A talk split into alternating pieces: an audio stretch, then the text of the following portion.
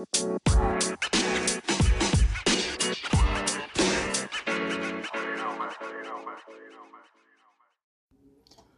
sob, Assalamualaikum. Kita lanjutkan lagi obrolan kita mengenai uh, digital marketing. Pertanyaan-pertanyaan digital marketing yang dilempar oleh Kementerian Perdagangan Republik Indonesia pada gue.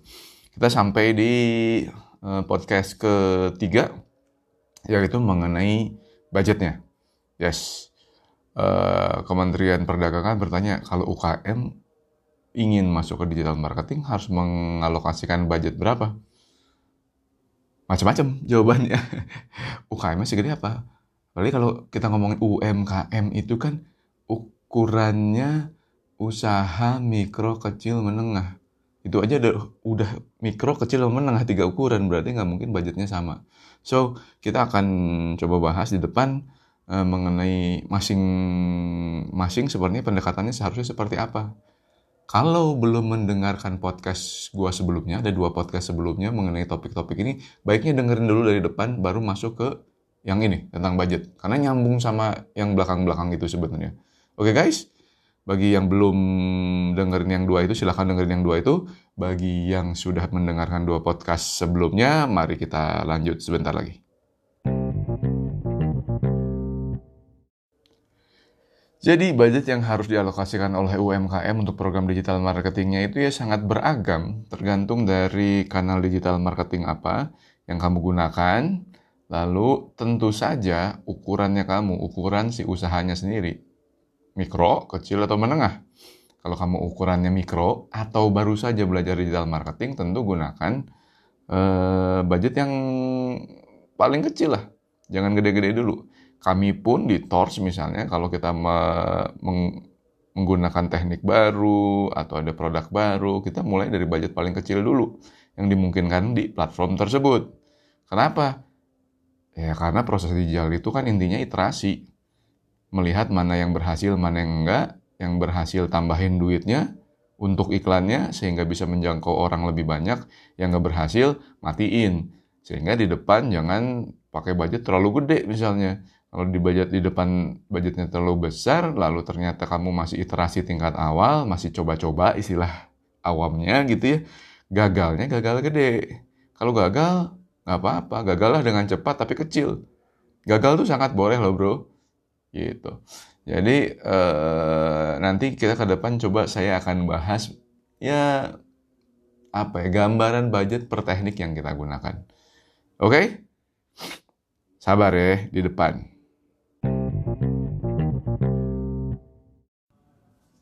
Salah satu teknik yang memerlukan budget terkecil itu adalah teknik SEO atau Search Engine Optimization.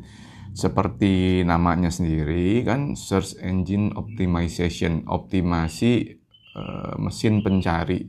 Berarti urusannya sama mesin pencari. Jadi tujuannya adalah agar bisnis kita muncul di halaman pertama search engine. Orang Indonesia biasanya menggunakan Google. Ketika konsumen mencari kategori atau produk atau service yang kita miliki. Jadi kita memastikan bahwa ketika misalnya bisnis kamu adalah uh, apple pie, ketika orang mencari apple pie diusahakan uh, di Google nanti kamu muncul di halaman satu nomor satu urutan nomor satu, urutan nomor dua atau nomor tiga gitu ya. Makin atas urutannya makin mungkin diklik sama orang soalnya.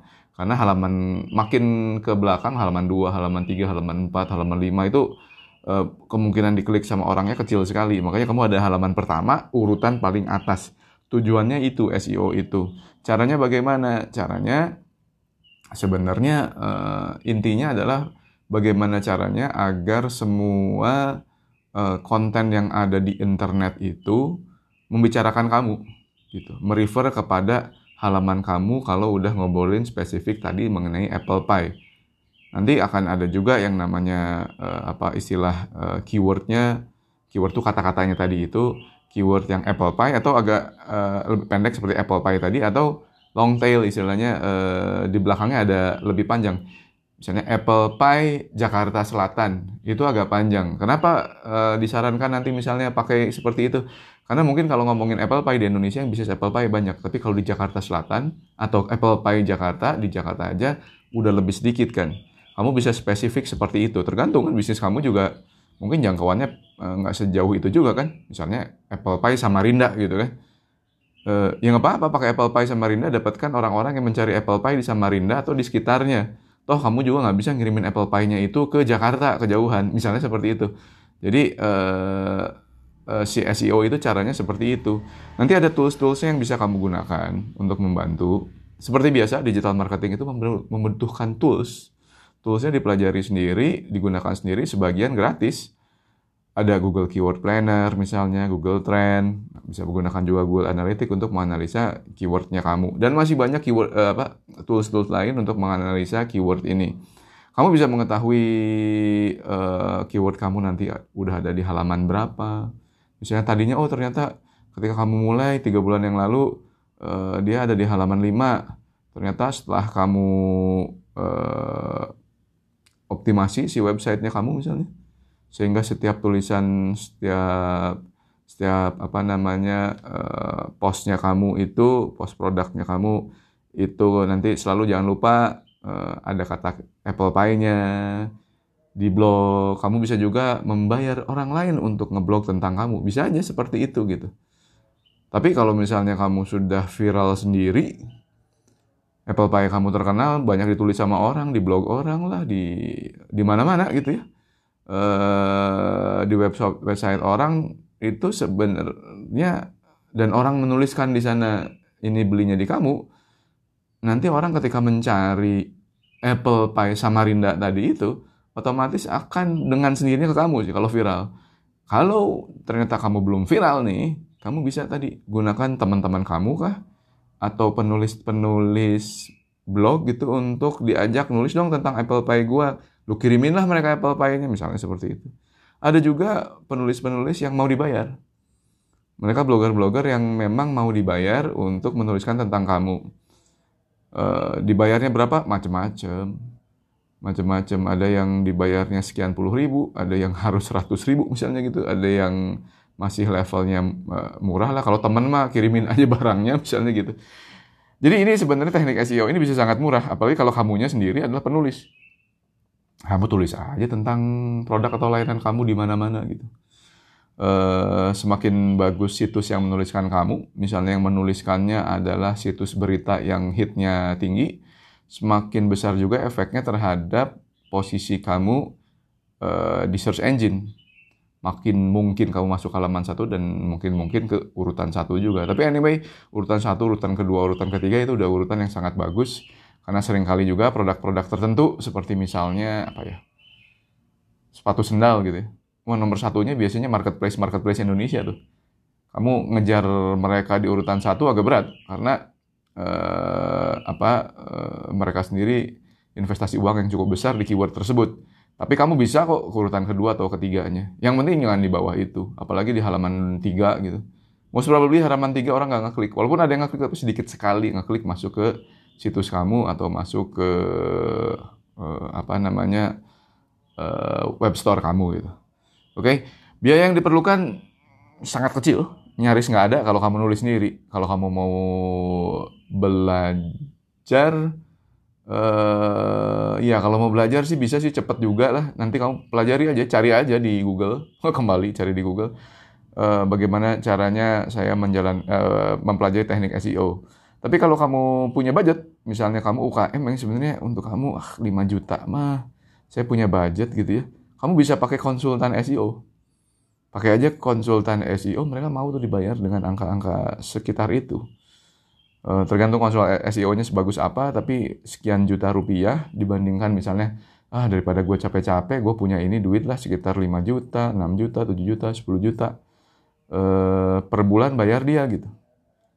Tapi SEO kamu itu cepat sekali naiknya dan kamu bisa ngejar beberapa keyword langsung dan dia yang ngurus sendiri kamu dapat report dari dari mereka biasanya per bulan dan kamu bisa minta ke mereka tolong kuatkan saya di keyword ini masukkan saya di keyword tadi misalnya kamu punya menu baru ternyata kamu bukan apple pie aja tapi uh, cheesecake gitu ya tolong tunggu dikuatkan juga dong cheesecake sama Rinda misalnya begitu dia yang akan melakukan dan guys jangan takut investasi gitu. Kalau misalnya memang barang kamu enak, percaya diri aja lah sama barang kamu. Kalau emang kamu bisa ngirimin cepet, percaya dirilah sama uh, diri kamu gitu. Teknik SEO ini emang sangat efektif dan efisien. Kenapa? Begitu udah di ranking 1, ranking 2, di halaman-halaman 1 gitu. Dan yang penting kamu pertahankan aja terus dan relatif kamu gak keluar uang banyak kalau udah seperti ini. Kamu bisa tadi tuh 5 juta gitu, 10 juta, 7 juta gitu. Kamu bisa pegang banyak banyak keyword sebenarnya. Dan kamu dagangin semua keyword itu. No problem. Jadi sangat murah. Ini sangat murah dalam jangka waktu panjang SEO tuh. Cuman untuk menghasilkan konversi penjualan, dia merangkak tuh dari halaman 5, halaman 4, halaman 3, halaman 2, halaman 1, urutan 10, 8, 3, 2, sampai 1 gitu. Sampai ada di atasnya si eh, apa? atasnya si halaman satunya Google. Dia merangkak, gua harus mengatakan begitu, merangkak jadi pelan-pelan. Kalau ini mau jadikan eh, satu strategi untuk cepat menghasilkan uang agak susah. Mau lebih cepat? Ada teknik yang mirip namanya Google Search Engine Marketing. Nah, kalau ini konsepnya konsumen mencari kata kunci yang berhubungan sama produk dan service kita, keyword-keyword tadi itu sama aja lah gitu ya. Lalu eh, produk sama service kita langsung dijamin masuk ke halaman atas dengan cara kita membayar Google untuk mendahulukan kita di halaman satu urutan atas tadi. Gitu. Ini biayanya juga eh, nggak mahal juga sih bisa 50 ribu per hari per keyword tuh wajar-wajar aja sih sebenarnya. Sebenarnya basically ini bidding sih. Bidding tuh artinya apa ya? Bidding bahasa Indonesia apa sih? Bidding itu apa sih bahasa Indonesia bidding kok gue lupa bahasa Indonesia bidding. Eh kamu eh, bidding angka yang eh, bersaing dengan orang lain gitu ya bersaing dengan orang. Kalau kamu misalnya budgetin uh, sekian puluh ribu, ternyata ada orang lain yang mengalahkan bidding kamu, ya mungkin kamu muncul nggak sesering uh, itu. Misalnya orang cari tadi apa namanya apple pie sama rinda misalnya gitu, apple pie sama rinda. Uh, tapi ada orang lain yang bidding di atasnya. Kamu misalnya biddingnya lima puluh ribu, orang lain biddingnya tujuh puluh lima ribu.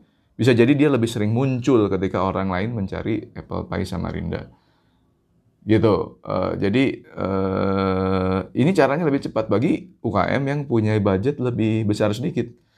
Tapi kan nggak gede-gede amat juga ya. Kalau 50 ribu dikaliin 3 ribu kan cuma satu setengah juta ya nggak kayak satu setengah juta untuk sebuah mesin yang akan marketing produk kamu. Sekarang mana ada marketer manusia mau dibayar satu setengah juta coba? Nggak ada. Orang ini bisa bayar, eh orang ini, mesin ini bisa dibayar untuk memarketingkan produk kamu eh, ke mana-mana. Bahkan bisa se-Indonesia. Bisa internasional, bisa juga. Orang, eh orang ini lagi. Mesin ini mampu. Jadi tergantung jangkauan kamunya sendiri. Bisnis kamunya sudah bisa menjangkau sejauh mana. Dan mesin ini bisa dikejar untuk seperti itu. Ketika saya ngomong mesin di sini, algoritma ya. Karena sekarang kamu mulai berpikir, harus mulai berpikir bahwa uh, fungsinya uh, digital marketing itu sebenarnya sama seperti fungsinya marketer kamu yang manusia. Sama-sama mencari, mempromosikan, uh, mencari potensi uh, penjualan. Tapi kalau manusia itu secara fisik harus jalan-jalan, kalau nawar-nawarin barang, ya kan? Ya, dia harus disiapkan, disiapkan juga misalnya leafletnya untuk dia, misalnya disiapkan juga uh, tawaran proposalnya atau gitu kan atau foto-foto produk. Nah, kalau kalau kita menggunakan algoritma mesinnya uh, Google misalnya, yang jalan-jalan itu sebenarnya bukan manusia tapi data. Data yang menawar, mesin yang mengolah data yang menawar-nawarkan kepada potensial buyersnya kamu atau potensial konsumernya kamu. Pikirkanlah gak, eh, kurang lebih seperti itu gambarannya. Oke bro, jadi biayanya, budgetnya juga nggak terlalu mahal sebenarnya kalau dihitung itu. Yes. Asal kamu berani aja sebenarnya, berani berubah nggak kamu? Lanjut, salah satu uh, kanal yang sangat uh, murah sebenarnya juga adalah kanal marketplace. Kanal marketplace ini kan uh, kalau kamu membuka toko, lapak atau shop di sana umumnya gratis kan. Jadi untuk membuka uh, kanal penjualannya udah gratis. Tinggal sekarang tantangannya adalah bagaimana memarketingkan atau memasarkan si uh, toko, lapak atau shop yang sudah kamu punya itu, benar? Walau ada kemungkinan sih uh, bahwa kalau kamu pintar menuliskan judul barangnya menarik gitu, lalu produknya juga menarik orang lain nggak punya misalnya, tapi kebutuhannya ada gitu di Indonesia uh, di daerah kamu gitu. Itu mungkin saja sih sudah ada orang yang akan langsung beli gitu. Ada kenalan saya yang cukup pintar misalnya gitu ya dia dia berpikir apa ya barang yang nggak dijual orang di Bandung gitu? Di tempat lain udah ada suppliernya dia tahu tapi di Bandung nggak ada yang jual. Dia cari cari cari cari. Dari kenalan suppliernya dia dia kontak. Ternyata di Bandung nggak ada yang jualan kelapa hijau. Lucu gue gue lu jualan kelapa hijau? Iya saya jualan kelapa hijau. Kenapa? Karena di Bandung nggak ada yang jualan kelapa hijau. Sementara orang yang sakit suka nyari kelapa hijau. Dia coba aja. Kelapa hijau Bandung gitu. Yang dia promosikan. Atau yang dia taruh gitu ternyata banyak orang yang mencari yang sebelumnya tidak menemukan di marketplace tersebut akhirnya dia jadi uh, istilahnya penjual kelapa hijau digital pertama di Bandung bisa aja seperti itu ini uh, tidak perlu iklan, tapi karena dia menangkap sebuah kebutuhan yang penting. Uh, tapi kalau kamu mau tumbuh, tumbuh cepat apa segala uh, ya segala macam lah. Kamu kamu punya target-target tertentu karena tahun depan mau nikah misalnya begitu. Atau karena pengen jadi pengusaha uh, ukurannya omsetnya sekian M per tahun. Ya nggak bisa, kamu harus pakai iklan. Kamu harus marketing. Biaya iklan umumnya di marketplace itu bidding juga Eh, ketika bidding biasanya juga nanti ada saran sih kamu akan disarankan mau nggak bidding di angka sekian mau nggak bidding di angka sekian gitu kamu bisa bidding di atasnya kamu bisa bidding di angkanya kamu bisa bidding di bawahnya dengan konsekuensinya masing-masing gitu bidding di atasnya mungkin produk kamu ketika di scroll sama orang di aplikasi marketplace dia ada di paling atas juga. Ada tulisannya biasanya sponsor misalnya kamu cari kaos eh, polo murah misalnya gitu ya. Orang ada yang nyari gitu. Nah kamu otomatis didorong sama marketplace-nya untuk muncul di eh, bagian atas jadi kita scroll tuh termasuk yang salah satu yang muncul pertama kali. Ada tulisannya sponsornya menandakan bahwa dia disponsorin dan itu nggak masalah orang mat klik aja yang mana pun yang disponsorin atau tidak gitu. Enaknya apa? Kamu tidak perlu punya transaksi terlalu banyak dulu atau bintangnya banyak dulu atau terjual banyak dulu untuk muncul di bagian atas. Kalau kamu pakai iklan-iklannya uh, marketplace, nanti kamu akan harus belajar dulu top up iklan biaya iklannya di sana, lalu kamu harus placement uh, bidding tadi uh, berapa biaya yang kamu sanggupi, tapi sebenarnya budget 50 ribu, 100 ribu per hari udah cukup udah cukup untuk start sih sebenarnya mah. Nah, tapi kalau kamu mau tumbuh lebih cepat lagi di marketplace, cari program-program promo marketplace. Rajin kontakin ke marketplace-nya, rajin cari ada program promo apa. Gabung sama komunitas marketplace, seller-seller marketplace, penjual-penjual di marketplace untuk mengetahui informasi-informasi ini. Tinggal di rumah, ngulik aja sendiri can work, but not a good idea kalau menurut gue.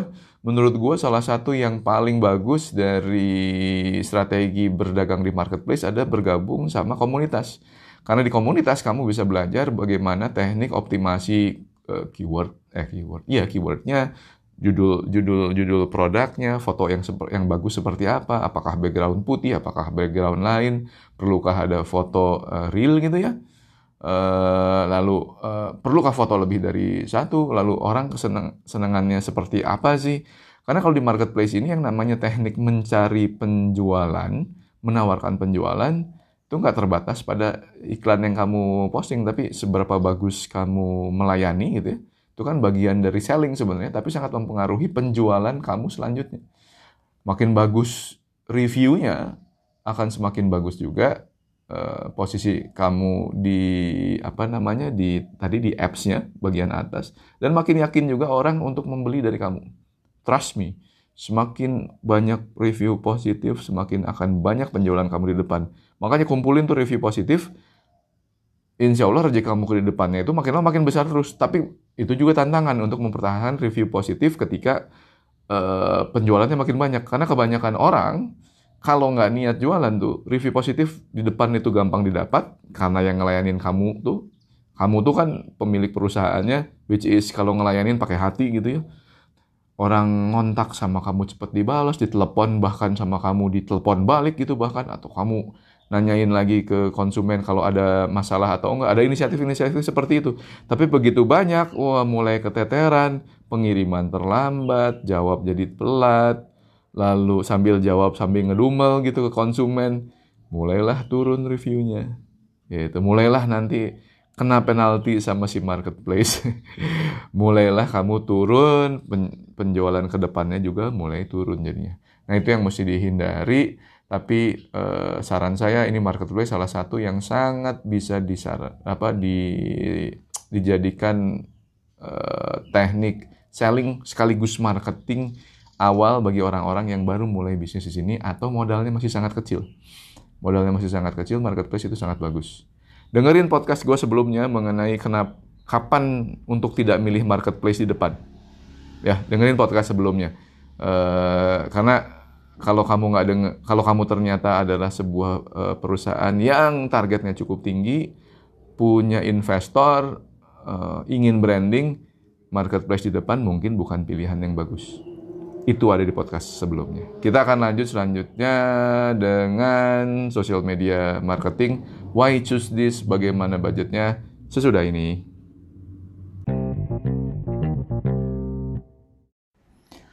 Beriklan di media sosial seperti Facebook, Instagram, atau sekarang yang katanya kita harus pelajari itu TikTok juga, merupakan salah satu cara paling cepat untuk tumbuh bagi merek-merek lokal di Indonesia dan di dunia pada saat ini. Karena hampir semua pengguna internet di Indonesia minimal uh, mereka login, masuk, membaca, menonton di sosial media masing-masing tiap hari. Beberapa kalangan bahkan yang umurnya lebih muda biasanya bisa sampai 1 sampai 3 jam di sosial media.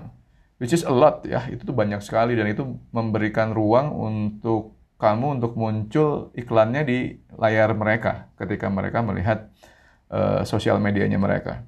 Biaya per iklannya bisa diatur sesuai kemampuan masing-masing, disesuaikan dengan target penjualan yang ingin dicapai konversinya cukup cepat sebenarnya di sosial media ini. Uh, kita kita sendiri dulu waktu awal-awal Torch itu kalau nggak salah iklan kita per hari itu cuma dimulai dengan 70 ribuan per hari.